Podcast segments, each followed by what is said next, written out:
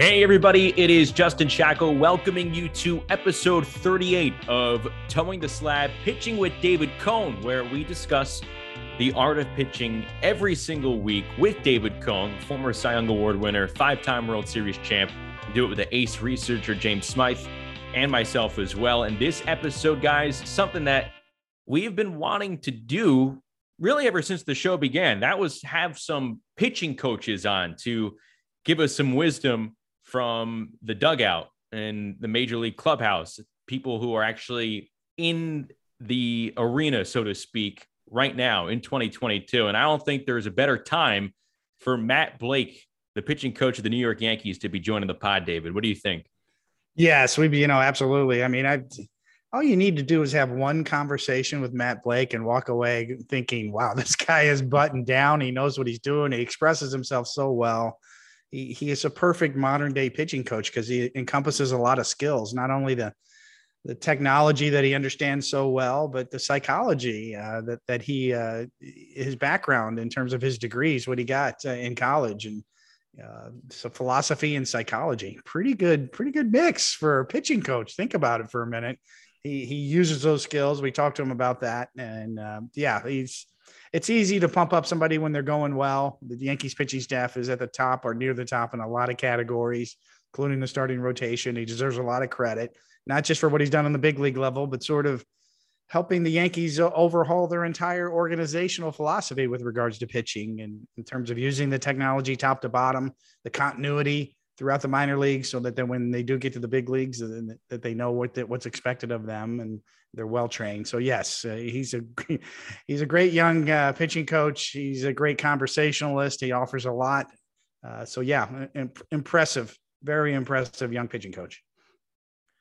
I want to try and make something clear here to our listeners because if, if you're not a Yankee fan, you're probably starting to listen to this podcast episode and saying, "All right, this is a Yankee episode. There's no reason for for me to tune in here." But uh, Matt Blake and really the success of the Yankees pitching staff it, it's I think it's leading some of the trends that we're seeing around Major League Baseball. So even though the Yankees may not be your team, you're going to get some insight here that has to do with some trends that we are seeing league wide. So it's not just with the New York Yankees. I think that's a good reason for you to listen in to what Matt Blake has to say. But we want to give you as much time as possible with Matt Blake.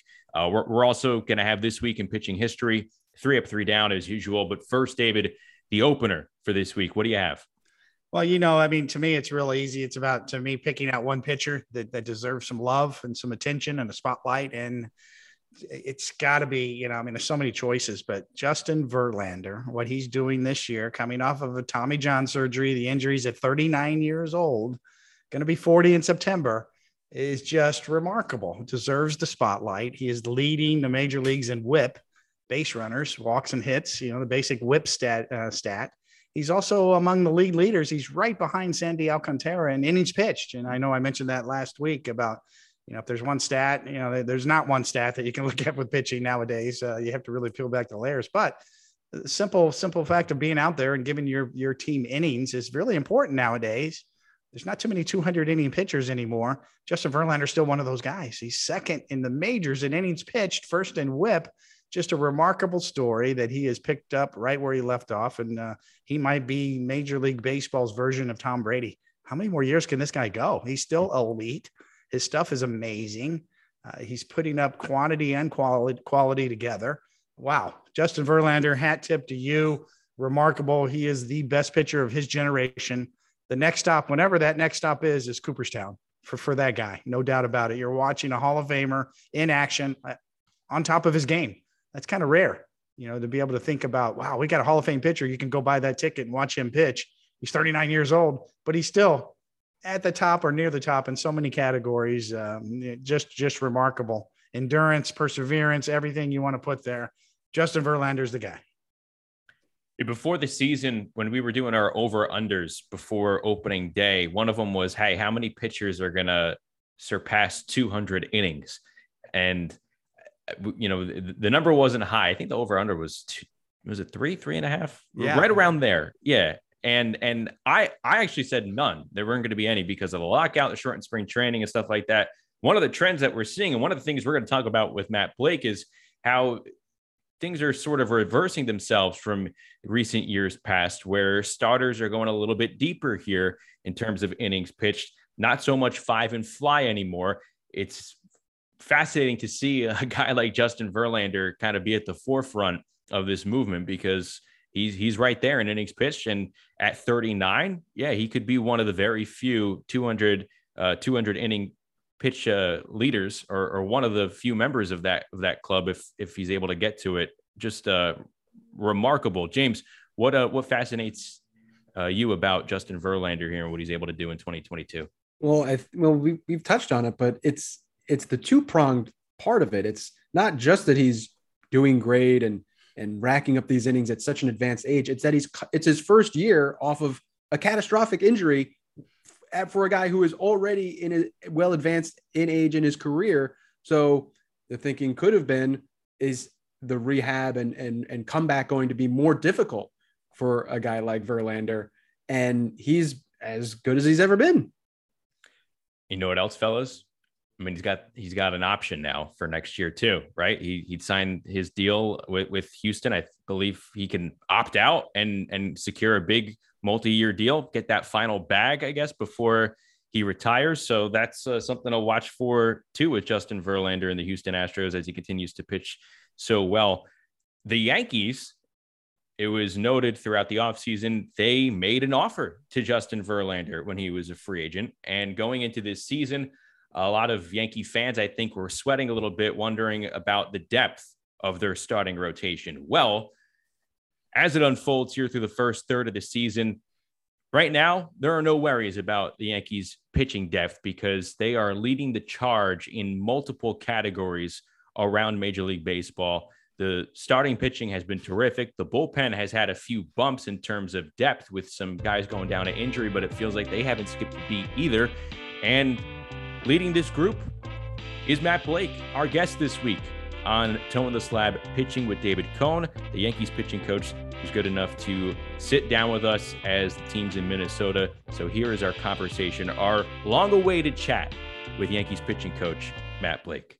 Matt, thanks so much for coming on the show this week with us here. And we were we were just talking right before we hit the record button on how excited the uh, Yankees Twitter is. There's that faction of young Yankee fans on social media that really think of you as like a rock star, man. They they type your name in, they put the go emoji as they as they type in your name. You don't see the two things separated here these days on on Twitter and on Instagram. And I know you you know you dabble in Twitter. I see like you get a subtle like every now and then from you and stuff like that. Are you aware of how revered you are in Yankees Twitter world? uh, my mom likes to make me known that I'm actually well liked right now, where it can't always be the case. I mean, I think this has gone on for more than a full season. So yeah. you are you're doing a, a, much better job than probably a lot of pitching coaches or any coach uh, around the league. But this time, especially, I mean, James has the numbers for sure, but just from the surface. And look, we're not asking for all the secrets here, but give us. Yeah, we are. Yes, right? we are. I, I want right, that David, proprietary. If David wants to pull back the entire curtain here, I'm, yeah. I'm asking for a, a, little, a little something here. How has this pitching mm. staff been so dominant in 2022? Well, I mean, I, I think it's going to culmination of things over the last couple of years. Where one thing is we've got some continuity with the group. We've got a lot of the same guys from last year to this year. I think we've kind of got our systems in place now where our you know, are really strong about giving feedback to guys on things they're doing well and things they can improve. And, and we've got really talented players that are putting their best foot forward this year, which is really exciting. David, what do you want to know specifically? Because I know you've been chomping at the bit waiting for Matt to come join us on this pod. Well, you know, I, I always like to start at the beginning. Um, you know, we, we've got a little bit of time here, Matt, to talk a little, you know, about you, you know, your personal story, I think, before we get in. Then I'll turn it over to James and he'll give us all the numbers and and then we'll get into maybe more specifics. But I'm I'm interested in your background, how you know how you started. Uh, your story is pretty interesting, and you know, we going back to school. Uh, you know, your your amateur career, and then I noticed too, you you got a psychology degree too, which which I'm sure really comes in handy to, with, with pitchers, no doubt. Yeah. And speaking from experience, so give us a little just just from the beginning you know how you got into it your amateur career college career your degrees and then you know that that that entryway into professional baseball. Yeah uh, grew up in new hampshire ended up going to holy cross in massachusetts a small liberal arts school division one patriot league. Um, i was a, a, marginal left-handed pitcher with some feel but not much velocity and i think the writing was on the wall pretty quickly that i was not a major league prospect so kind of put myself to work right after college and really didn't get into it right away. Um, got a job to show my parents that I had some, you know, revenue generating skills after they helped me through school. Um, but we just, uh, my dad coached me growing up. And while I was back home in New Hampshire after school, we picked up like a local rec team to coach just that, uh, you know, something to do in the spring and give back to the community. And we kind of had a lot of fun with it. And it led to them wanting me to help with the all-star team that summer. And this is back in like 2009 or 2008. And then, uh, from there, a couple kids want some private lessons. So I started giving some private lessons and just kind of felt like I didn't know exactly what I wanted to coach at the time. I, I was kind of just feeling my way around of what I knew, but knew that I, I wasn't necessarily offered a lot of the skill instruction that I felt like players should be offered. And that's where I did a lot of personal research on uh, the biomechanics, diving in some of the ASMI research, started looking around, started seeing what else was out there. Tom House work was out there, Ron Wolforth work was out there, um, Mike Marshall, and some of these guys, and kind of just started pulling it all together. Uh, and then ended up finding a DVD that had Eric Cressey on it, uh, Ron Wolforth's uh, pitching clinic, and ended up a mutual friend reached out to him. Uh, this is around 2009, and we got a connection. And then at the time, I'd moved down to Massachusetts and was running my a private instruction business on the weekends in New Hampshire and trying to run my other job during the week. And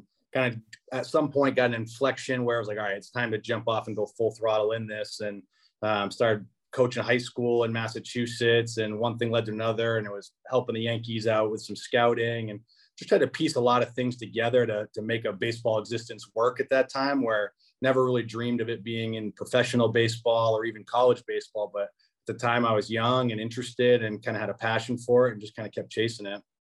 Yeah, I, I, think people don't realize. People think, "Oh, we we got you from the Cleveland Indians organization, right?" But no, you actually had that connection with Cressey Sports, and then the Yankees yep. as an associate scout. So, yep. tell us about the Indians years. I mean, Cleveland has something going on there. They developed a lot of talent you know, what were those years for you like with yeah, that, that was really transformative for me. I mean, I coming around 2015, I finished up coaching in the Cape and I'd been coaching high school baseball and running my private instruction business with Eric Cressey for like five, six years. And then the Indians were really progressive at the time in terms of the type of people they were trying to bring in and not just, you know, people with baseball experience in the professional say uh, realm, but you know educators and people that were growth mindset oriented people looking to learn and teach in different ways and uh, they gave me an opportunity to come in as a, a lower level coordinator, which was a really uh, you know perfect spot to jump in and get exposed to a lot of different areas, uh, have a holistic perspective on the development and helping the coaches partner with you know, the different domains, whether it be the you know the strength side or partnering with the training, uh, the rehab side, and then ultimately tying in the the analytics and the front office to the player development, which is where my role kind of grew uh, in the front office, was kind of overseeing the minor league department really making sure our, our system was tight in terms of the, the player plans that we had, uh, the goals that the players had, and then making sure they were looking at the whole picture and not just what's happening on the field, but what's happening in the weight room and the training room. And are we getting the most out of these guys? And ultimately, that got to a point where, um, you know, the Yankees were reaching out on me.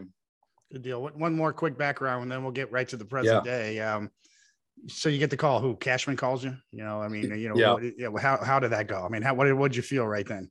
Yeah, so we were my friend Eric Binder and I were in the office. We walked to lunch and we heard that Larry had been let go. We were kind of kicking around like, oh, that's interesting. I wonder who they'll go after. And uh, we get back to the office from lunch and Chris grabs me. Chris Antonetti was the president of the Indians. Like, hey, I gotta bring him in my office real quick. I was like, oh man, I was like, what, what, what I do? yeah. like, uh, he brings me. He's like, uh, the Yankees reached out. Brian Cashman uh, called and wants to interview for a position. I was like, hmm, really? What one, he's like, it's a it's a major league role, and I'm just trying to think through like a bullpen. You know, like what would they be looking for? He's like, no, the major league pitching coach role. I was like, really? Because at the time it was like the Yankees were contending. They'd won a you know hundred plus games. You know, I had no on-field experience at the you know really in the professional level, especially at the major league level. So I was a little bit intrigued at like why are they reaching out? You know, do they is this just a fact finding you know interview? They want to know what we're doing in Cleveland because we'd had some success recently.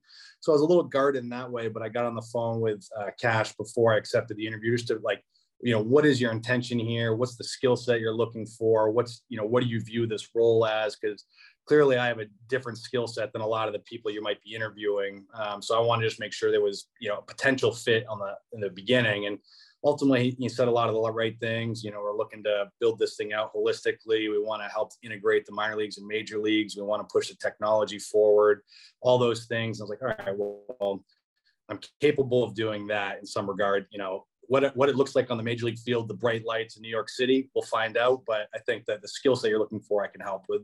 Guys, a quick reminder that you can slide into stacks of cash this baseball season with DraftKings Sportsbook, an official sports betting partner of Major League Baseball. New customers can bet just $5 on any team to win and get $150 in free bets, no matter what, win or lose. If you're looking to turn a small bet into a big payday during the MLB season, with DraftKings same game parlays, you can do just that. You create your own parlay by combining multiple bets. For example, which team's going to win, how many bases are going to be stolen, total runs, anything you could think of. It is your shot at an even bigger payout. DraftKings is safe, it's secure, it's reliable, and best of all, you can deposit and withdraw your cash whenever you want. Download the DraftKings Sportsbook app now. Use promo code SLAB. Bet just five bucks and get $150 in free bets no matter what happens on the field. That's promo code SLAB at DraftKings Sportsbook, an official betting partner of Major League Baseball. Minimum age and eligibility restrictions apply. See show notes for details. MLB trademarks used with permission. So along your travels, though, going from you know the you know working working in the private sector and then in the Cleveland organization, this opportunity is obviously different because it's an on-field role. Did you ever envision that being a reality for you before you got that call from Cash? Yeah, it was kind of becoming uh it was coming to a head a little bit in Cleveland where I had been asked on for a couple positions by other teams, whether it was you know farm director. Um, I think the college realm was looking at it for potential pitching coach roles in the ACC that I'd kicked around, and just as part of my like personal development plan, I'd met with Chris Antonetti and Mike Chernoff and Carter Hawkins, and just talked about my interest in getting back on the field at some point. I felt like I was maybe a little bit removed from the the emotional component of the day to day, trying to win with the guys, try to develop the players. Because in my role, I was kind of in the background, trying to make sure the coaches were coaching the players in the way that we kind of wanted as a system. And uh, as a, I was more of like uh, a mediator amongst that than the actual the person coaching the player. And I kind of wanted to get back to that where I felt like my strength was in connecting with the players, and I liked the emotional component of trying to win games every night. And so when this came up, it was kind of like yeah, this this is something I'm really interested in. And the the part that was hard was, and I, I respect Chris a ton for this, was trying to walk through like, is this the right position now in your career, or is this something you want to think about three, four, five years down the road? Just thinking about the lifestyle changes from being in a front office role in the background and having a little more flexibility versus being on the 200 day train and what that entails and you know just the the different lifestyles you're involved in and the different job responsibilities. And i i really appreciate the way we, we were able to look at it objectively and not just say don't take it or go and take it. He didn't want to influence me. He wanted me to just make sure i had a, a really good perspective on what i was doing. All right let's fast forward here to 2022 your third season as a, as a pitching coach here and james the yankees pitching staff i think the numbers obviously speak for itself but a lot of people probably see this podcast and they think, oh, okay, this is kind of like a Yankee episode. If they're not a fan of the Yankees, no reason for me to tune in. Hmm. but I think there's a lot of trends that I guess the Yankees are leading the way in that illustrate where we're at with pitching around the league this season. So, what are some of those numbers and what what's some of the data that jumps out at you that kind of illustrates that picture for you, James? Well, first, we'll just go over the Yankees staff and their great mm-hmm. start to the season. So 2.91 runs allowed per game leads the major leagues. Only 160 runs allowed in 55 games. That's the fewest at this point of a season in the entire history of the Yankees, leading the majors in opponent batting average, opponent on base, and opponent slug. All three slash line categories. They're number one. Best strikeout to walk ratio in the majors, best homers per nine in the major leagues, even pitching in Yankee Stadium, leading in homers per nine for both starters and the rotation. Absolutely incredible start. But you want to go under the hood, Justin. I, I've been struck by how the Yankees have been throwing more cutters and something you're seeing around the league, but particularly with the Yankees starters, Nestor Cortes has had such great success with the cutter. He's up from about 24% to around 40% this year with the cutter. Gerrit Cole wasn't throwing a cutter. Now he's throwing it about 14% of the time. Jameson Taillon, Luis Severino have they've both had uh, increases around double digits in, in their cutter usage. And Jordan Montgomery was the one starter who wasn't really part of the party this year. He hadn't been throwing a cutter until the last few starts. Now he's up around 15%. So, Matt, is how has the increase in cutter usage, how's that been a part of the staff's uh, MO? Yeah, I think it, they all kind of got to it in different ways. Obviously, you know, Monty had used it in the past and kind of went away from it. Uh, JMO was kind of using a harder slider up in the zone at times last year and kind of just transformed it in a little more of a cutter. Sevy's kind of continued to evolve, you know, his different breaking ball shapes as we got to more of a cutter. Gerrit added it on his own in the offseason as just a way to kind of, you know, minimize some of the contact quality that he had issues with at times. and I think Nestor just, you know, realized it was a pitch that was having a lot of success and just kind of up the usage of it, you know, on his own and a little bit by just seeing results that he was getting. But I, I think that in a lot of ways they were seeing what the other was doing with it and taking ideas from it and figuring out where it fits in their you know repertoire and i think you know it's it's one of those things where the game continues to evolve and where the four seam fastball was kind of the the main pitch that people were trying to get to with some ride the last couple years. I think teams are training for it better. I think that the ball's changing a little bit. I think obviously moving away from the sticky area where the spin rates you're throwing bazooka balls at the top of the zone. I think guys are just finding different ways to, to minimize the hard contact. And that's one way to kind of control the strike zone with a cutter, get away from the barrel. And I think you're starting to see a little bit more of the old school pitching in, in some ways with that and the sinker. Let me jump right in here, you know, on a technical question. You know, I had a long talk with, uh, when I first heard the term seam shifted wake, you know, I, I, I called, I reached out to Dr. Barton Smith at Utah mm-hmm. State and, and his staff out there and had a long Zoom with him trying to understand it where are we in, in in terms of what you're doing what the yankees are doing and understanding that concept as far as how to use the seams to create movement. Maybe it's the same velocity the same spin rate but you're getting extra movement with this theory called seam shifted wake. You know how do you identify that? Are you using it? Uh, where are we on on on that level? Yeah i i think we're teams are definitely starting to come around do it. Obviously, you know, we've seen some applications for it. There's some other teams around the league that are obviously doing it on a systematic basis.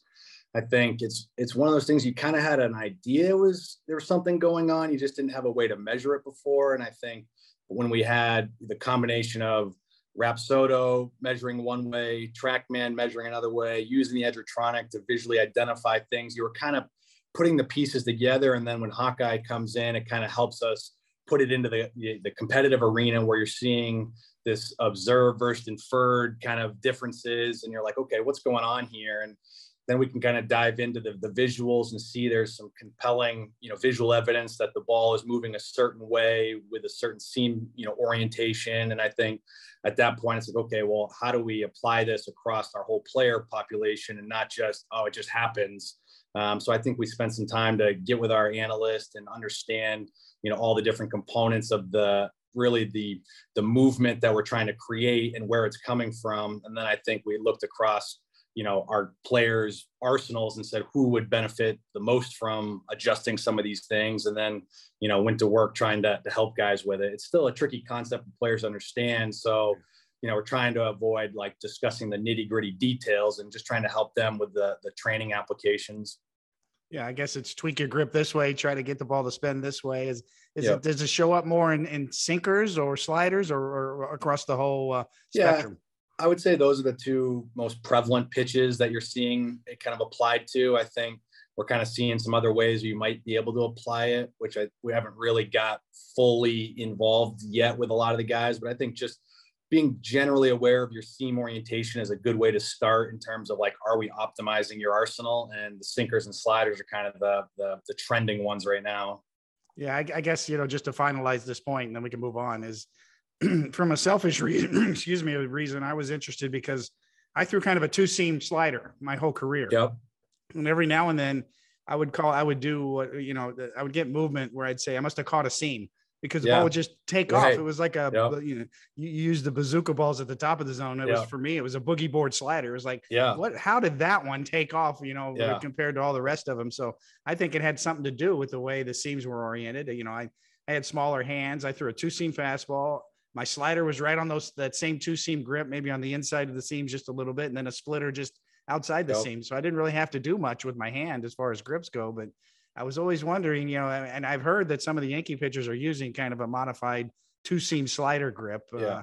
Uh, I'm wondering if you can if you can expound on that a little bit. Yeah, and it's it's funny you say that because it's it's basically like uh, using a scuff without a scuff on the ball, right? Uh, and that's it's kind of how we refer to it. And it goes back to really like in Cleveland, we had Kluber who was throwing it, and that was really when Edgertronic started to come in, and you know Trevor Bauer was pushing a lot of us to to really start looking at this stuff, and you know he was really studying what Kluber was doing and trying to figure out how to create a sweeping slider for himself, and you know we we were looking at the visuals, not really understanding why things were working, but we knew that if you created this grip and this orientation, you get this kind of horizontal movement, and then Bauer picks it up and then Clevinger picks it up and then they go elsewhere and they start kind of seeing, you know, Houston was doing it and, you know, now LA is doing it.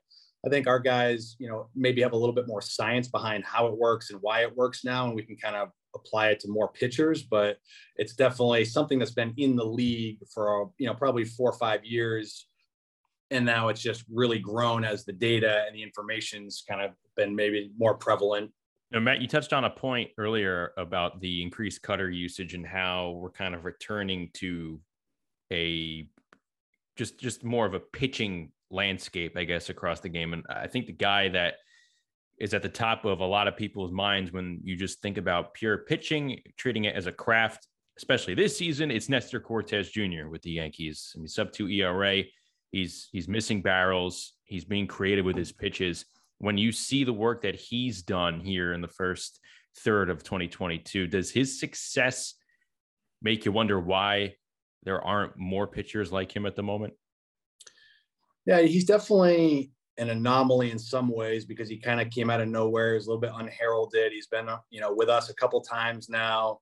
Um, I think last year in particular, he started to kind of put it together where he had after the 2020 year, done some homework on what pitches were working well, where how maybe what to emphasize and amplify with the four seam orientation, and the cutter was becoming more of a thing for him. And as he got his delivery streamlined a little bit and he got behind the ball a little bit more effectively, you know, the velo ticked up a little on the fastball, the ride ticked up a little bit, and it made the cutter a little more effective. And then you get into the, the deception component, which is really hard to quantify. And you know, I think he tunnels his pitches as well as anybody. And there's definitely a, you know, a little bit of a, a invisible fastball that he's got that really is the the backbone of his whole arsenal, and then he kind of builds around that.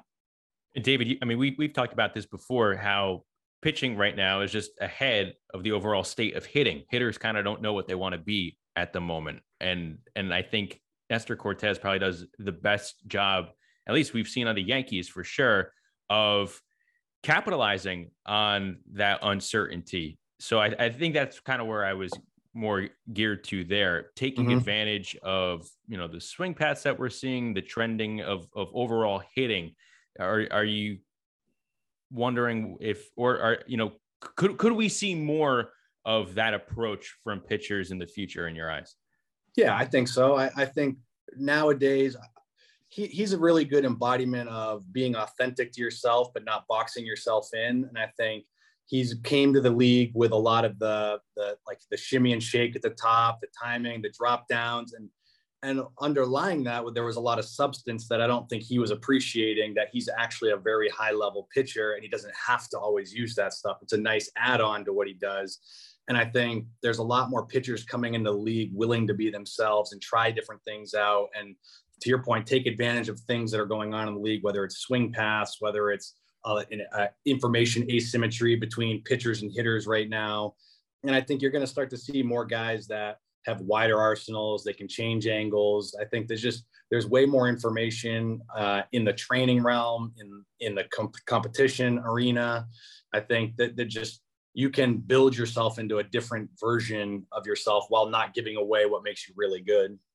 Yeah, I, I think that's one of the, the, the most impressive things I've heard, and I've heard you know Matt, you've talked about this, and when I, when you, you and I have talked about pitching yeah. just just on a rudimentary level, but uh, it's sort of um, you know back back in the day. Here we go. Here's my first back in the day expression. um, you know, he had a pitching coach. He'd, he'd watch you throw on the side. He'd sit there. Hey, uh, uh, keep your shoulder in. Hey, you're hitting your heel. It was basic basic stuff, and now it's sort of you still have the eye test. You still go down there. You know what you see with your eyes, but now you can verify and you mm-hmm. can hold these guys accountable and say, hey, here's the best version of yourself. And according to here's what I see, here's what the data says. It's almost irrefutable at that point when you present yeah. it to the pitchers that way. Yeah. I mean, how, how effective has that been in terms of getting the buy-in from pitchers, especially maybe some of the old school pitchers who were yeah. a little little short on uh, trusting some of the stuff?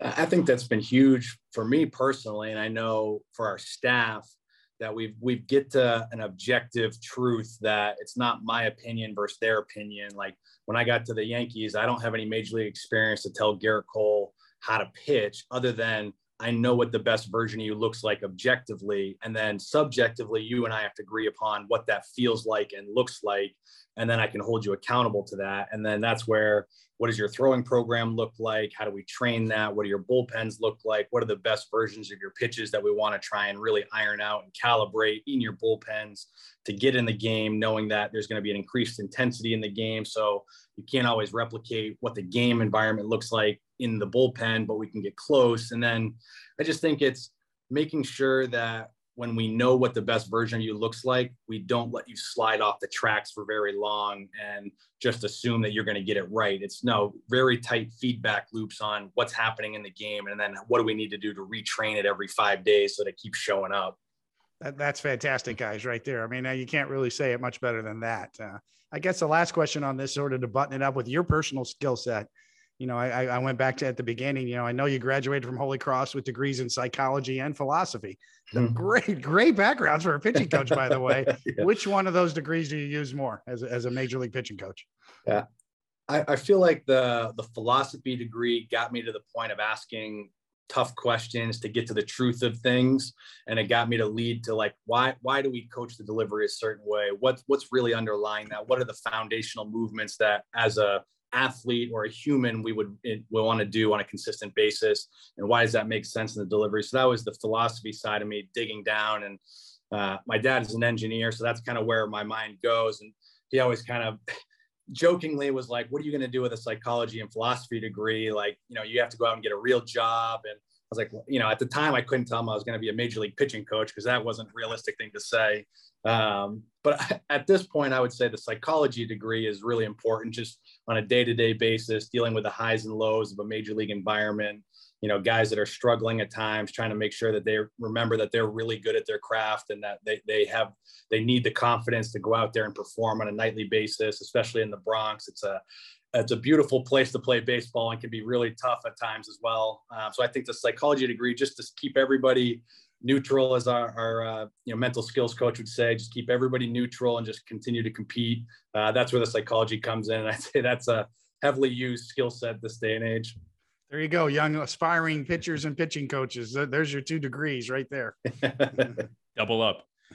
That's right. You know, I think despite what we've seen from all of the elite relievers over the last few seasons, I'm I, I feel like because I'm one of them, uh, you know, what, what we've seen recently in 2022 for the pitching traditionalists, they've enjoyed seeing starters go deeper into games, and it's happened recently by a, a solid rate for Yankee starting pitchers in particular. A lot of guys going seven innings each time out very different compared to to the last couple of seasons around mm-hmm. the league. But for the Yankees, what has led to the open-mindedness about their starters facing a lineup a third time through the order? Because that's been the, the, the, taboo, at least from from the outside looking in, seems like that's the taboo from many major league coaching staffs and front offices. Where, where's the open mindedness come from in 2022? Yeah, so I think in the last couple of years, obviously it's been trickier with 2020.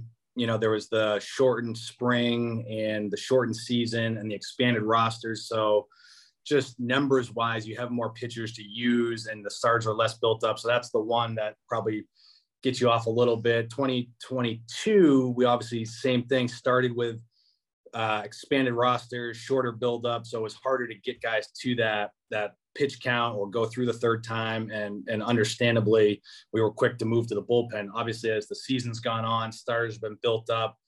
I think that there's been a confluence of factors that have got us to this point where one, we've got five really talented starters with a wide arsenal that uh, have been efficient throwing strikes that give us a chance to get to the fifth, sixth inning with a, pitch count in check that haven't used maybe their whole arsenal yet. And we think there's a, a game plan involved that they can go through a third time. And, and I think really the game leverage has been in our favor a lot of times uh, that has allowed us to do that.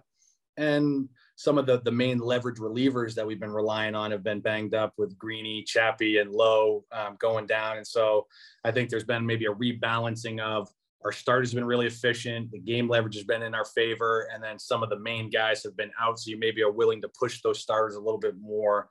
Um, so I, I think they've all kind of come together. But at the same time, there is a component of skill that they're probably deploying in the third time through that our game plans are evolving as the game goes on because their their ability to throw strikes with a wide array of pitches and the cutters that we've been talking about are in play to to minimize some of the contact quality early in games so you can get deeper and not just chase the strikeout the whole time which i think it maybe the first couple years we got in trouble with some of our guys that they were capable of going after strikeouts but it was hurting them in terms of getting deeper into games with whether it was walks or contact quality or pitch count so i feel like as a whole we've kind of just all these things are kind of steamrolling together right now so the yankees starters have been much better on the third time through the order than most other teams. Now, the MLB average on the third time through is 263. For the Yankees, it's 225, and they're suffering a much a much lower hit going through that third time, the third time through the order penalty, and their bat their opponent batting average is pretty much in line with the relief batting average, which is something you usually don't see. No. Usually, from the third time through the order for the starter to the first time through for the reliever, that's a difference this year of about 30 points. But for the Yankees, it's only an increase of about eight. Hmm. So you mentioned the efficiency on the starting staff getting deeper into games. They're not, they're only top 10 in pitches per start, but they're getting deeper into games. Is that because, like you said, there's less of an emphasis on going all out for the strikeout so guys can have a fewer pitches per inning in order to get deeper?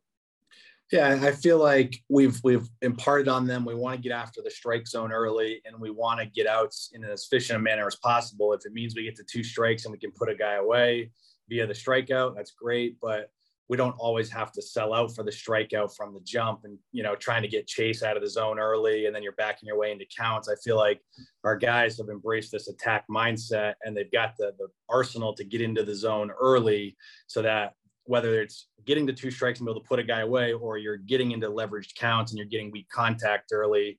I think some of those things are basically manifesting in we're getting through counts, you know, with, you know, three, four pitches instead of five, six, seven. You know, we're getting into the fourth, fifth inning in a, a much better, uh, you know, 65 to 75, 80 pitches. And that way you're not fatigued going out there for the fifth or sixth when now we're, you know, two to one game and all these things are adding up. But to your point, I, I do think that like pitches like the cutter are helping us manage some of that stuff. And I know Gerrit in particular is, is, a big benefactor of using the cutter to manage some of his pitch counts and get put guys in play instead of getting these foul ball wars that would drive his pitch count up at times. And I think that's that's been a huge part of the group just identifying they want to get deeper into the game. So what is the collective skill set we can continue to embrace that allows us to do that?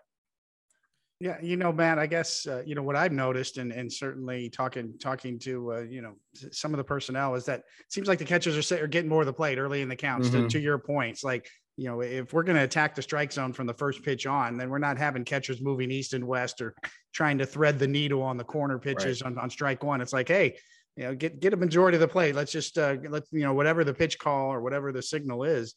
The catcher's not moving a lot, you know, from the mm-hmm. first pitch on. It's is is that am I reading that right, or is that an overall philosophy that just from a catching standpoint that that you have?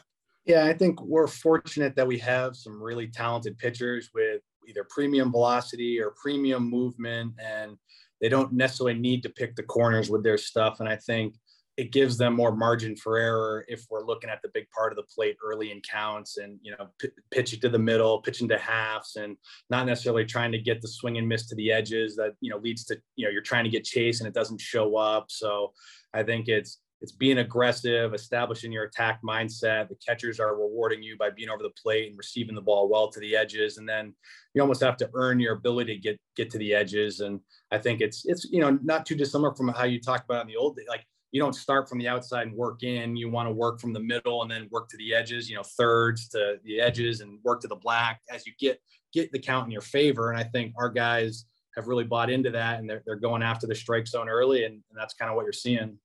That, that was what Gary Carter did back in the 80s with Dwight yeah. Gooden, you know, and yep. that those Mets, those great Mets pitching staffs of the 80s, the 86 Mets. So I guess another question I had before we move on is in, re, in regards to tempo you know, it used to, you know, the old school pitching theory was work fast, throw strikes, change speeds. Now, the whole tempo thing seems to be kind of a, I don't know if that's uh, held in as high regard as before, especially some of the re- relievers that are maximum effort. And we're talking about potentially a pitch clock coming in next year. Mm-hmm.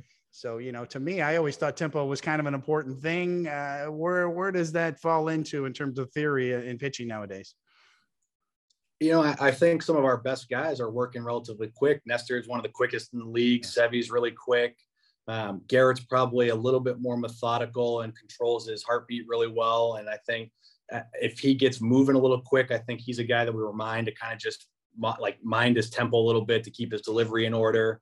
And then you get to the the far end of the spectrum where you have guys like Chappie and Lowe who you know are very methodical and take their time. And you know, I think in some ways it helps Chappie keep his mind together at the back end of a game, but sometimes it can hinder his strike throwing ability by not getting in a rhythm. And I think from a standpoint of keeping the game moving, it's really important for the starters to kind of keep the defense moving, keep the, them alive behind you, get them off the field, get them back to hit.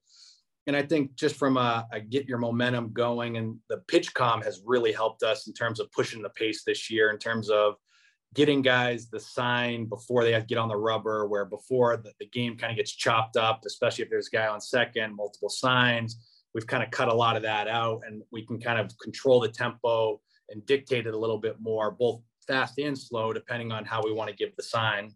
You know, Matt, one thing about getting more out of starters to have them go longer third time through, I'm wondering what came first. Did the pitchers collectively come to the staff saying, "Hey, we kind of want to shed this five and fly reputation that's going on in the game today," or did you go to them and say, "Hey, here are ways where we can get more out of you in particular outings"? I feel like the the starters were definitely pushing the envelope to stay in games longer, and I think one of the things that we we try and do a good job of, and it's uh, you know constantly learning from them. I think is trying to explain to them what the the factors are in our decision making of why they might stay in a game versus come out of a game and what that looks like from a, a, game score leverage standpoint you know from you know where we are in our schedule how many games in a row we played where the bullpen's at who's available. All those things are going to factor in not just like i'm 60 pitches through five you know that sometimes the game might be one nothing and we've got a full bullpen and an off day tomorrow. So you know we might use holmes and lowe and some of these guys earlier in games you know in those situations. So i do think that the situations have evolved where they've been in good spots to go deeper. The bullpen's been a little thinner. We played 23 games in 22 days. And i think it's just we've been willing to live with some of the risk of the third time through. And as an organization it's something that we're mindful of is you know the matchups we're getting later in the game and you know how do we manage both the bullpen and the starter workload as we're getting into a full season here gentlemen father's day is just around the corner and our friends at manscaped are here to ensure all the father figures out there are looking like daddy material this june manscaped performance package 4.0 which includes their signature lawnmower 4.0 is the perfect bundle to tackle any and all old man hair from head to toe. This right here is no dad joke. You treat him and yourself and join the 4 million men worldwide who trust Manscaped with this exclusive offer. Get 20% off and free shipping with the code SLAB at manscaped.com. Trust me, his dad bod will thank you. Manscaped's designed with fathers in mind, and the Performance Package 4.0 is here just in time for your dad's special day. Inside this package, he will find their Lawnmower 4.0 trimmer, the Weed Whacker ear and nose hair trimmer, Crop Preserver ball deodorant, Crop Reviver toner, Performance boxer briefs, and a travel bag to hold all the goodies. First off, let me start by saying that the Lawnmower 4.0 will be the official MVP of Father's Day. Does your dad use the same trimmer for his body and face? Let's throw that out the window and give him the upgrade he deserves. But wait, there is more. Manscaped just launched their brand new Boxers 2.0 that are possibly the best boxers ever. We all know that dads love their comfort, they're resistant to change, but with summer just around the corner, the Boxers 2.0 are here to save every father from the uncomfortable heat, whether he's mowing the lawn, taking out the trash, golfing in the sun. These moisture wicking boxers breathe without breaking a sweat. So, dads, buy this for yourself. Sons, buy this for you and your dad. Ladies, buy this for your man. And dog daddies, you deserve this treat too. Again, 20% off and free shipping with the code SLAB at manscaped.com. That's 20% off and free shipping at manscaped.com. Use code SLAB. Shake what your mama gave you? no, shake what your daddy gave you. David, I know you know you had had managers and pitching coaches that had no problem letting it you know all go in your particular starts but was there ever a time where you kind of had to advocate for yourself to go longer and you had to make your case does any particular moment stand out to you I think there's always that moment, even with today's pitchers. You know, you, you know they want to go deeper. You know, they hear the stories about the the 130 pitch efforts that, that was that was regular in the in the 80s and 90s. So yeah, I, I'm sure they're tired of hearing that. You know, they they, they definitely want to go deeper. Every pitcher wants to finish what they started if possible. But eh, obviously, when you have a deep bullpen and you see the success rate of some of these relievers, to me, that's the biggest difference from the 80s and 90s is the deeper bullpens now. There's how could you not use some of these weapons you have down in the bullpens? I mean, it, it used to be a big drop off from the starting rotation to middle relief in the 80s, in the 70s and 80s and 90s when you had 10 man pitching staff. So your middle relievers were sinker ball guys, lower velocity guys that came in to try to get ground balls, get double plays. And now you've got guys throwing 100 miles an hour that are in middle relief. You know, let's bring this guy in throwing 98. yeah. It's a whole different talent, uh, skill set in terms of middle relief, not closers, just just the the guys that uh, fill out the middle of your bullpen. So that that you know the weapons and the talent level is so much higher than it used to be. So that's that's one factor I think that people don't realize is why don't these guys go farther? Why don't these starters t- pitch deeper? Well, we we got this guy out here that's pretty good that we could bring in right now in the fifth or sixth yeah. inning that that can uh, maybe get us out of this jam. So th- that's part of it certainly. I guess you know it, you know Matt. I guess you know I, I the one last question I had for you, just on a personal note for you and. Mm-hmm. Um, how's it been in the grind? You know, you mentioned that 200 day train ride. You're in it now. You've got a good taste of it. How's it feel? How do you like this lifestyle? And secondly, can you can you give us anything humorous on the side? Maybe an interchange, you know, exchange. I know the humor. I miss that the most. The humor of a clubhouse, either from the coaches or the silly sophomoric humor sometimes you get in, in major league clubhouses. Any exchanges you've had, you know, with, with any whether it's Cole or anybody or you know an anonymous pitcher, you don't have to give us a name that you, you, thought was really humorous, and then along with your your impressions of being in the grind. Yeah, I think uh, my impressions of being in the grind. You know, it's if if you're doing something that you're really passionate about, it's it's not as problematic as it seems on the surface. Obviously, there's a lot of compromise you have in this lifestyle where you know as soon as you set foot in spring training, your schedule is dictated until hopefully late October. Um, and you know, typically it's there's not a lot of weddings and birthdays and you know graduations you're attending, you know, on this schedule, and you're trying to find you know a Saturday day game to find a dinner that night with your wife and friends. And I think, but the trade-off is you're doing something that's really rewarding and it's with a group of people and you're all striving for the same thing. And I think that the, the nightly ebbs and flows with that group is really rewarding. Um, and I think that's the part that for me that I've really enjoyed. Obviously, you know, the travel, you know, with the Yankees is is extensive and it's it's well done. You know, it's first class. So that's one thing that you probably on the surface think is worse than it is, you know, but when you get in it, it's, you know, you're staying, staying in nice hotels, you're traveling on charter planes, you're getting good food. So it's hard to complain about that if you're being real about it. so I think it's just the, the nature of anything that you do every single day. and You're at the field from, you know, noon till 11, you know, and then it's back at it the next day. And I think we're fortunate that we're playing well and it feels better to go to the field than when you're not playing well and you go these long stretches like that. So um, for me, it's been it's been great. Um, as far as you know, interactions with the guys, you know, I think there's always you know different moments with guys. You know, last year we've got the uh, the one in Fenway where we're going out, uh, you know, with Chappie on the mound, and it's at the time when you know a lot of people have been stealing signs from second and um, we're going, I go, we want, we want to get the guy off second. So uh, it's in like late in the game in September and we're trying to beat the Red Sox to stay in it. And they want me to go out and tell Chappie to, to balk, you know, intentionally balk to move him over. And so I go out there with our translator and Rizzo comes in, Rugi comes in, they're all there. And it's a, it's a pretty tight spot in the game. And um, I'm like, Chappie, we need you to balk this guy over to third. We don't want him taking your signs. And he's kind of shaking his head. I'm like, Marlon, you know, translating. Rizzo jumps in. He goes, Chappie, Marlon, ask Chappie if he's scared right now. And I'm like, no, no, no, no, no. I'm like, we need Chappie to understand what the block is that we're looking for. And he's like, no, ask him if he's scared. And then Chappie's all, you know, like, no, I'm not scared. You know, get out of here, Rizzo. And I'm like, all right, we get out of here and we get back to the dugout. And Booney's like, is you got it? And I'm like, we'll find out.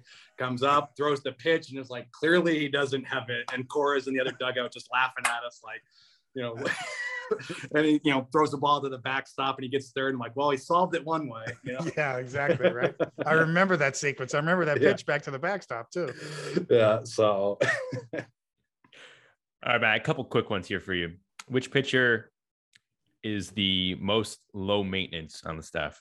I'd say uh, Clay Holmes is pretty low maintenance. That's been a, a, pretty nice one to have on the staff in terms of very detailed in his work um, very on top of his his performance, what he needs to do to be ready to pitch. Um, you know, Jameson Taillon's very very low maintenance. I mean, we, we're lucky that we have a lot of professional guys that like you don't have to hold their hand in their work and they're very detailed and they're getting the feedback they need to work on the right things to be ready to pitch but i mean those two guys in particular stand out um, just from you know emotionally very consistent uh, their deliveries are very stable you know, high strike thrower. So a lot of times it's it's pretty low key with them. All right, I know it doesn't work this way, but if if Matt Blake had a call out sick one day, which pitcher on the active roster could step in for you seamlessly? I mean, I uh, Gerrit would definitely take the cake on that one. I mean, the other night when I got kicked out, he I, before I could get down from my perch next to Booney, he was already reaching for the clipboard like he had it. So I think we were in good hands as soon as I got tossed that Gerrit was going to hold the fort down for us. Do you see him interacting with all the pitchers on staff, or is it just the starters? Yeah, I think uh, it's one of the, the strengths of our staff is that it's pretty interchangeable in terms of the guys connecting. Obviously, the starters kind of have their their bond that they're they're working game plans, they're watching the game together. Um, but definitely, they all pick each other's brain, and I think that's for me the the strength of our group is how collectively aligned they are in terms of what we're trying to accomplish, how we're getting there, the ways we work on it, the feedback they get, the feedback they give each other, and I think for me, that coming out of 2020, that's one thing I don't think we did particularly well because of some of the restrictions of COVID meetings. You know, we had to be more one on one and, you know, smaller groups. And I think that was to get the group back together in 2021 and build to 2022. We had to bring more of a, like a shared awareness about who we're facing, what's happening, what we're working on. And I think that's really where our strength is right now. All right. And I know he's always been a star at the plate, but from a pitcher's perspective, why is it a nightmare facing Aaron Judge this season compared to seasons past? I feel like he's really continued to look at himself at what he clearly does well as a strength and identify some things in his swing that maybe have been limitations or weaknesses before in terms of plate coverage or pitches he was swinging at. And I feel like his swing is in as good of a spot as it's ever been in terms of his ability to cover in, you know, in terms of the sinkers that he gets in on his hand, the sliders away, the fastballs up. Like his his size gives him a longer reach than most, but with that comes, you know, a long swing typically. And I feel like he's done a really nice job of continuing to refine his mechanics of the swing and tighten it up so that he has tighter coverage of the pitch in and coverage of the slider way. And I just think the evolution of him as a hitter is he's he's really refined his approach and he understands what guys are trying to do to him and he's really prepared getting in there. And I mean, it's just continuing to build uh, and it's it's really impressive to watch. All right, guys, and this is this is a good indication on how long we've been trying to get Matt on the pod here. Matt, you and we haven't had too many guests on during the season, but we built up a nice rhythm here in the off season. We like to end our chats with with guests, giving them a chance to ask something to an upcoming guest of the podcast. So we're going to tell you the name of a guest that's coming on the show in the near future. And you're going to have to quickly here come up with a question to ask them, and we're going to relay that to them when they appear on the podcast. But we have a question for you from a past guest, and this okay. is right before the season began. Brave starter Max Fried had a question for you. Here it is.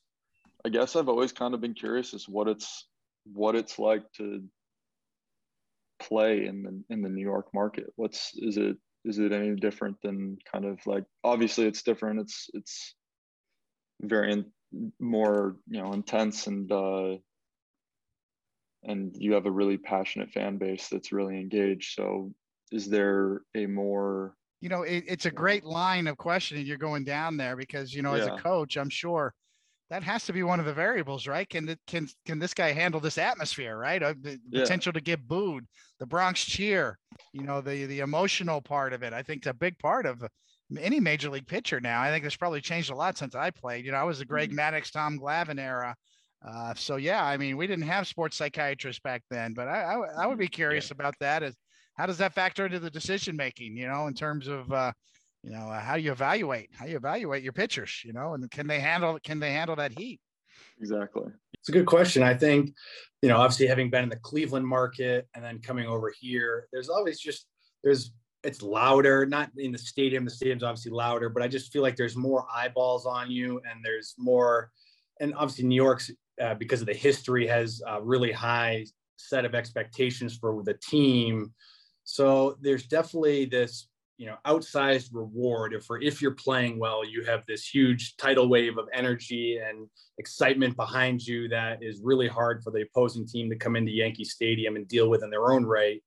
But I also think there's the the other side of it that guys can struggle with is when things aren't going well. That same level of uh, you know the the loudness can also permeate in a in a negative way for guys, whether it's the booing at the field or you know the social media. They're just getting crushed, and I think the expectations are are really high and.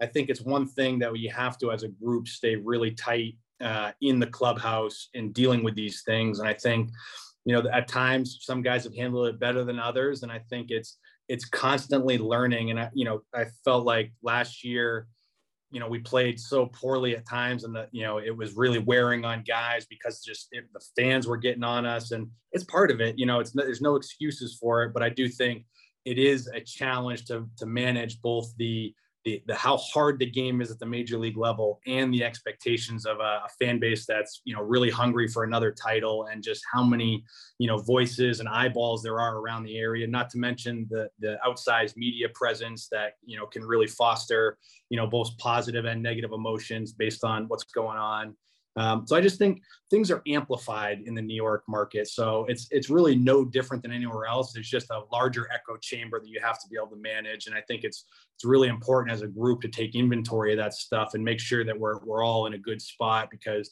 some guys are going through it and it's really hard for them to deal with. And I think it's just something that as a group we've taken uh, measures to talk about more because it is real. You know, it's don't just ignore it and assume that everybody's good and everybody's okay. It's like we need to take take inventory and check in with each other to make sure that they are managing it well, both positively and negatively. well, it could be harder to try and stay on an even keel when things aren't going well, right? Because you know, psychologically, uh, negative things can feel worse than positive things feel good. So it might be easier to to stay neutral when things are going well, right? Yeah, and I, I think it's it's you know human nature that there could be a hundred positive comments out there, and then there's the two negative ones that are completely you know off base but those are the ones that resonate with you just because they they hurt and then they stick with you. So i think it's really hard for guys to to process that and filter that out. And i think that's one thing that you know we talked to you know and personally whether it's booney or myself or coaching staff is just learning where where the information is coming from that you want to get feedback from and what's the important you know who what are you filtering out? Is it is it the media? Is it the fans? You know is it your friends?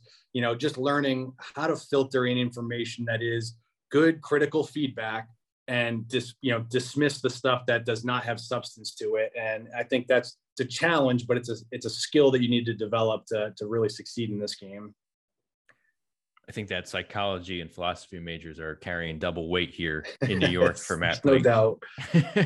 All right, we have a we have someone that you can ask a question to, and this is going to be pretty interesting because it's one of the Yankees' main competitors in the AL East. So, Matt, what would you ask Rays starting pitcher Shane McClanahan?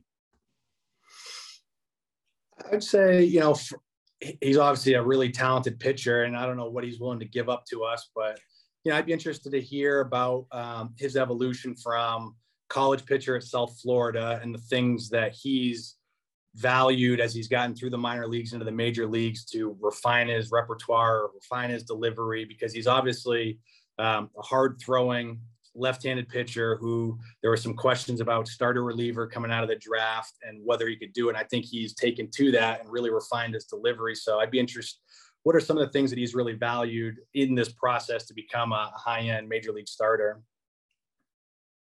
Perfect. Yeah, Shane should be joining us uh, in the coming weeks, so we're excited to see uh, and have him on and hear hear what he has to say. We will absolutely relay that to him. Uh, Matt, this has been terrific. We're gonna have to have you on again as well. But so far, hey, congratulations! First third of the way. His yeah. pitching staff looks dynamite here in 2022. Thanks again, and and congrats on the success so far. I appreciate it. Thanks, guys. Yeah, thank you, Matt. Thanks. Great job. Best best of luck the rest of the way. Yeah, thanks, Tony. David, what do you think about Matt's remarks about hmm, uh, the cutter usage? Because we've talked about this in prior episodes this season, how there's you know been the, the certain trends that we've seen certain pitches, the, the increased usage. Obviously, the cutter is the pitch of the year so far in in 2022. Not too many pitchers used to throw it. Now a lot of people are throwing it. What do you have to, or what, what do you think about what Matt had to say about the cutter? Yeah, every time I talk to Matt Blake, I'm more impressed. You know, just the way he handles himself. It's always about we and collaborative efforts. It's never about me, me, I, I, my philosophy. You never almost you never hear him say that. So, uh, he, just an impressive, impressive young man, young pitching coach. Um, you know, for me, uh, the the interesting part was is that they are really looking for easier outs, kind of a, a back you know back to the future kind of a philosophy. That's what we were taught back in the '80s was. Hey, make it easy on yourself the first time, a couple times through the order. Maybe you can get some easy outs. Save your third pitch for the third time through the order, so you can get deeper into the games. The whole philosophy behind starting pitching is kind of there's a rebirth to that kind of a, a thing of don't go for swing and misses all the time. Have the catcher set up down the middle like Gary Carter did for Dwight Gooden back in 1985. Maybe the best single season effort of any starting pitcher in modern history was Dwight Gooden's year in 1985. And Gary Carter set up right down the middle. Throw it to me right here. And then when you get two strikes, maybe I'll move to the corners for you, but let's dominate the strike zone. Uh, let's get some soft contact, which is what the cutter does early in counts. Let's see if we can get some weak ground balls, get some easy outs three or four pitch outs. And then you can get deeper in the games that way and you can save some of your weapons for that third time through the order. So the whole quality control of how do we get deeper into games? How do we get our numbers better the third time through the order, maybe even a fourth time through the order. God forbid. We may, starting pitchers facing a hitter four times. Yeah. Let's crawl before walking, bud. exactly. exactly. So yeah, I, I think that's really interesting that they are figuring that out and it's paying off for the Yankee starting rotation as we see one after the other get deeper and deeper into the games. It's almost like uh, unless you go seven innings, you know, hey, you, you fell a little bit short in this pass the baton uh, action we have going on with the Yankees rotation. Luis Severino joked after uh, after some of these great starts. He said, "If I didn't go seven, I was afraid I was going to get traded." yes, exactly. Do you think you could couple the the pace of pitching? You know, he talked about PitchCom. Do you think you can couple that with the quality control element? You know, make sure that you have a few honey holes spread out over the course of your outing. Do they kind of go hand in hand because of the way pitchers have have talked about PitchCom? It's mostly been positive. Do you think pace of play, their rhythm, and then saving those weapons? Do you think they can kind of all be rolled into one big ball? I think that's exactly what they're trying to do, and the Yankees are doing it as well as anybody in the big leagues right now. Um, you know, it's it's an it's an organizational philosophy. It's a system wide philosophy, certainly led by the major league level, uh, talent level. Uh, it's easier said than done. Hey, just uh, own the strike zone, fill up the strike zone, and then you start giving up line drives and home runs, and then you, you get chased out of the strike zone. That that happens quickly. You know, it's the Mike Tyson theory of pitching. You know, everybody's got a game plan until they get punched in the mouth for a pitcher. You know, giving up a three run home run in the first inning is getting punched in the mouth, and it will make you doubt everything you're doing out there in a hurry. So, success helps. Uh, osmosis helps too. I, I, say that, you know, and I've been on great pitching staffs and it really does ring true. And it's hard to put a number, hard to quantify, but you see a lot of good pitching. It's like, oh, the light bulb goes on. But it's Luis Severino throws seven shutout innings. I'm due to pitch the next game. Wow, you know, it, it, it's it's sort of a, a confidence builder. It takes some pressure off of you. It's much easier to be the continuer, as we said. The old school theory was I'm the continuer. You started it, I'm going to continue instead of being the stopper. Oh no, I had four lousy starts ahead of me. Now it's my turn to pitch. A little more pressure on you then. I've got to stop this losing streak. I just saw everybody getting their brains beat in, giving up line drives and home runs in the three games previously that I just watched, uh, you know, from the dugout as a starting pitcher. You know, that, that's a little higher degree of difficulty psychologically wise. And, you know, I keep getting back to that. But yeah, I, I'm very fascinated with how Matt Blake expresses himself and the psychology part of his background. It's pretty interesting. You know, it really is needed from a big league pitching coach to have that that skill set. You know, philosophy and psychology go hand in hand. It's something that major league pitchers respond to, and that that really is kind of his secret sauce in there. Is not only tech, tech, you know, the technology part. He understands all the new technology very well, but you know that that human element side that, that he brings to the table really to me i find fascinating. A lot of people back in the fall of 2019 when the yankees hired him they kind of questioned it saying man this is such an outside the box hire. How's this going to go? Matt blake has been a terrific fit so far with the new york yankees. Uh, james this week in pitching history what do you have for us? All right. June 8th 1986 36 years ago wednesday. Twins at royals David Cone makes his ma- major league debut for the Royals, coming on in relief of Bret Saberhagen to start the ninth inning of a game that the Royals were down four to one. One run, one inning, got the first batter. He faced Gary Gaetti to ground out to third, then three straight singles, Steve Lombardozzi, Jeff Reed, Greg Gagne. But then you got Kirby Puckett on a fielder's choice and Randy Bush on a ground out. Welcome to the show, Coney. S- seeing so much baseball in my life and, and Shaq, we both worked around the minor leagues in years past, seeing how long and arduous the road is to get to the big leagues. I still can't get enough of major league debuts. You know, whether it's a pitcher, you know, th- that first pitch or the first strikeout and they save the ball, a batter getting that first hit. I, I can't get enough of it and I love it. So, Coney, happy anniversary. Congratulations on your major league debut this week in pitching history. Wow blast from the past. I remember it like it was yesterday. It was my hometown in Kansas City at Royal Stadium, the place I grew up going to. So you add that into it and trying to look up in the stands and find my parents and couldn't find them. I didn't know where the family section was. I'm trying to look, you know, because I know it meant a lot to them. So yeah, when I ran in from the bullpen, I felt like I was running underwater. I mean, it's hard to describe that feeling you have. You're overwhelmed with emotion. Uh, you, you think pitching in the big leagues is easy, but for rookies, it's not. you know, you really do have to overcome just the physical and the emotional part in order to to, to get to uh, just pitching, just just getting back to what you know you can do and executing pitches. You, you got to you got to peel through all those layers of emotion, and that, that that's a day I'll never forget. What was it like getting that very first out? You know, the the whole day was a blur.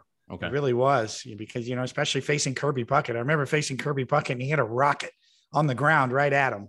So you know, I learned about batting average on balls in play right away. In my first first appearance, like, wow, I thank God that went right at somebody because that was an absolute rocket that Kirby Puckett hit. So yeah, I, I it's it's a blur. That's the thing. I wish I could give you specifics, but I hear the story from a lot of pitchers in their debut is like I, I don't really remember. It was, it's just trying to survive. You know, I'm just I was overcome with emotion. So yeah, it really is kind of a blur. It's like you're you're living a dream, and it's almost like you're outside of your body. And this leads us into three up, three down. James, I know there's a pitcher that's on your radar this week that also had a debut to remember way back, well, almost 10 years now, or could be even more than that off the top of my head. Who do you have here as we as we begin three up, three down? So three up, three down. Welcome back, Stephen Strasburg. He is returning to the Nationals on Thursday in Miami, coming back from thoracic outlet syndrome. Wednesday is the 12 year anniversary of his debut in 2010 the 14 strikeouts, one of the most heralded pitching prospects ever. He's lived up to the hype. A 3.21 career ERA, good for a 128 ERA plus, over 30 career wins above replacement, top eight in the major leagues in ERA, opponent batting average, and strikeout rate since he debuted. The great 2019 postseason run when he had a 198 ERA and helped carry the Nats to their first World Series title, and he won World Series MVP. A great career for a great pitcher, and it's great to have him back yeah, he, he's making his return for the first time, I think, since early 2021. And I mean, he's making 35 million annually at this point. Um, no full no trade clause with that contract as well. I remember at the time it was the largest ever contract for a pitcher, both uh, average annual value, total value. Pretty sure there are deferrals with it being Washington. That's a common theme for them as well and coming back from thoracic outlet surgery that you know, uh, the odds are are stacked against, I guess, the Nationals, so to speak, with, with, the situation they're in with the contract. But man, you just root for him to pitch well because when he is on his game, he is electric and he's really fun to watch. And I'm never for, going to forget his big league debut where he struck out 12, 13, 14 Pirates uh, after being drafted number one overall. So uh, it's I think for a Nationals fan base, it's it's good to have Strasburg back on the hill, something for them to to look forward to for sure. Um, guy that I have, or I have two guys, and and David, I know you've talked about Hunter Greene a lot since the season started, and it's kind of been fun to watch him get acclimated to to the big leagues. There are some starts where he struggles, and then there's some where he just lights up his opponent. And recently, it was back on on Monday against the Diamondbacks we had him where Hunter Greene was dominant. He tossed seven scoreless, struck out eight. He only allowed one hit. And the very next day, Graham Ashcraft came on and tossed six scoreless innings against the Diamondbacks. So you have Greene and Ashcraft. Those are two rookies.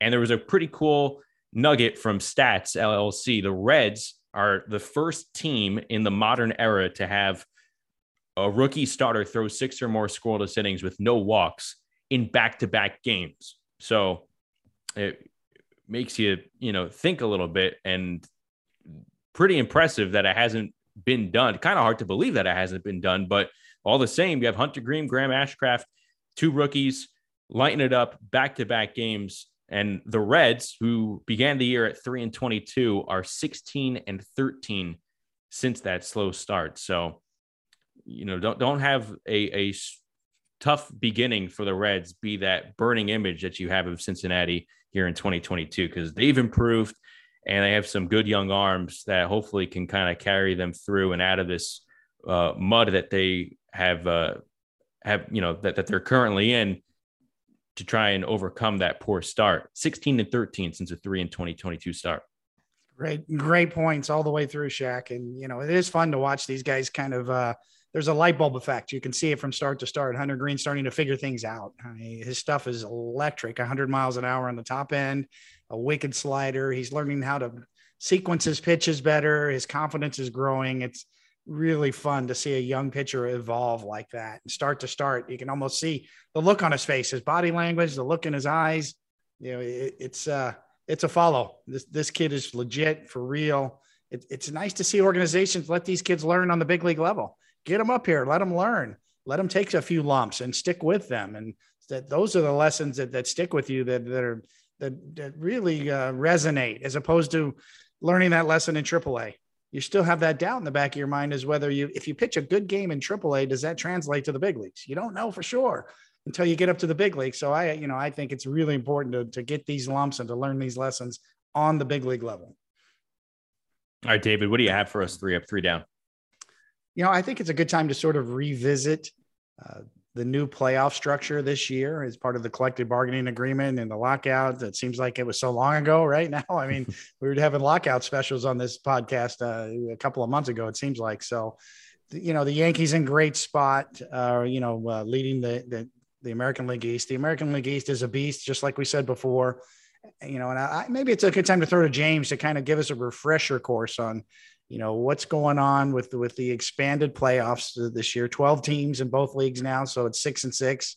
What the format is, if it if the season ended today, all four American League East teams are sitting in a playoff spot right now. It's pretty remarkable, you know, uh, when when you think about it. So I'll I'll throw to James to kind of give us a refresher course.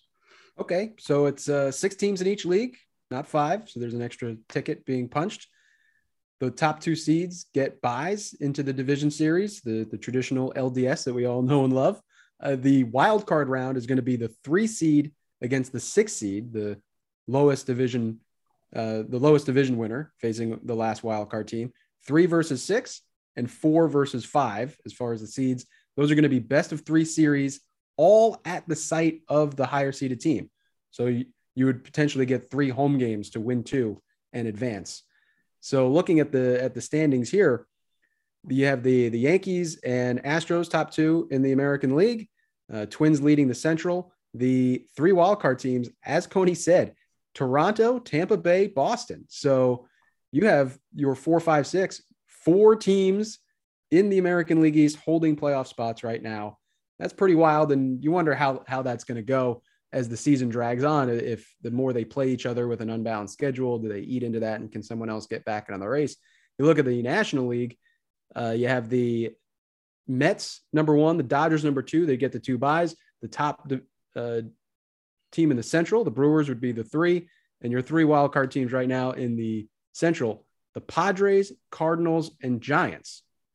And you look at how long the season is. Atlanta got off to a slow start, but they've gone on a nice streak here, and they're only one game behind the, the Giants for that last wild card spot. And then you have the Phillies, as, as disastrous as their start has been, and Joe Girardi's out now. They're only three and a half behind of playoff spots. So it's a long season. We're only one third of the way through, just about. Great points. The Angels too, right? Even though they're in the midst of a, a huge, almost two week long losing streak. They're only two and a half out. Only two and a half out. Yeah. Right. Even with all that being said. Yes. Yeah between that, the Red Sox poor start, who like you like you said, James, if the playoffs started today, they'd be in. Uh, the objects in the mirror are closer than they appear, right? They, yes. You can't count them out. Only a third of the way through, so there's plenty left to play for, and a lot of the teams that have been disappointing so far, they are right there. Uh, that's what makes it fun, man. Uh, gonna be interesting to see uh, how how this looks, and we'll probably revisit it. Say I don't know at the All Star break or so. Good point. Good good time. Yeah, to, well, we're a little past the third way, you know, a third yeah. of the way through. So yeah, I mean, just just kind of a refresher on what they're looking at. You know, a couple of managers got fired. Those teams are looking to catch lightning in a bottle. The Phillies have kind of turned it around. I don't know if that's directly related to Joe Girardi or not. You know, that that's the ultimate question. Obviously, Joe Maddon with the Angels as well, but that's what these organizations are looking at now with the expanded playoffs. Hey, we got to turn this thing around it's kind of a copycat sport, right? Philly fires Girardi, and has a little bit of success over three or four games, and now the Angels. Well, that's what we want. We want we, we want to turn it around the in the short term the way Philly did too as well. So it is remarkable to see, you know, kind of the follow the leader aspect of Major League Baseball sometimes. If you want to be really extreme and look even further down, I mean, the Marlins, a team like the Marlins, only five and a half games out. The Mariners, who a lot of people pick to be a trendy postseason team, only four games out. So, moral of the story is if you're a fan of a certain team that's not in the playoff picture, there's still plenty of reasons why you should be watching your team right now because there is plenty left to play for here in 2022. All right, guys, that's going to do it here for this episode. Big thank you to Yankees pitching coach Matt Blake for joining us here and to the incredible Dan Rourke, who got this episode turned around very quickly today. Nice work, Dan. Um, new episodes of the show drop each and every week, Tuesdays usually, sometimes on Wednesdays like today. Again, please rate, review, subscribe. Best way you can, you can show some support for the show. Toeing the Slab Pitching with David Cone is a production of Jomboy Media. We'll talk to you next week, everybody.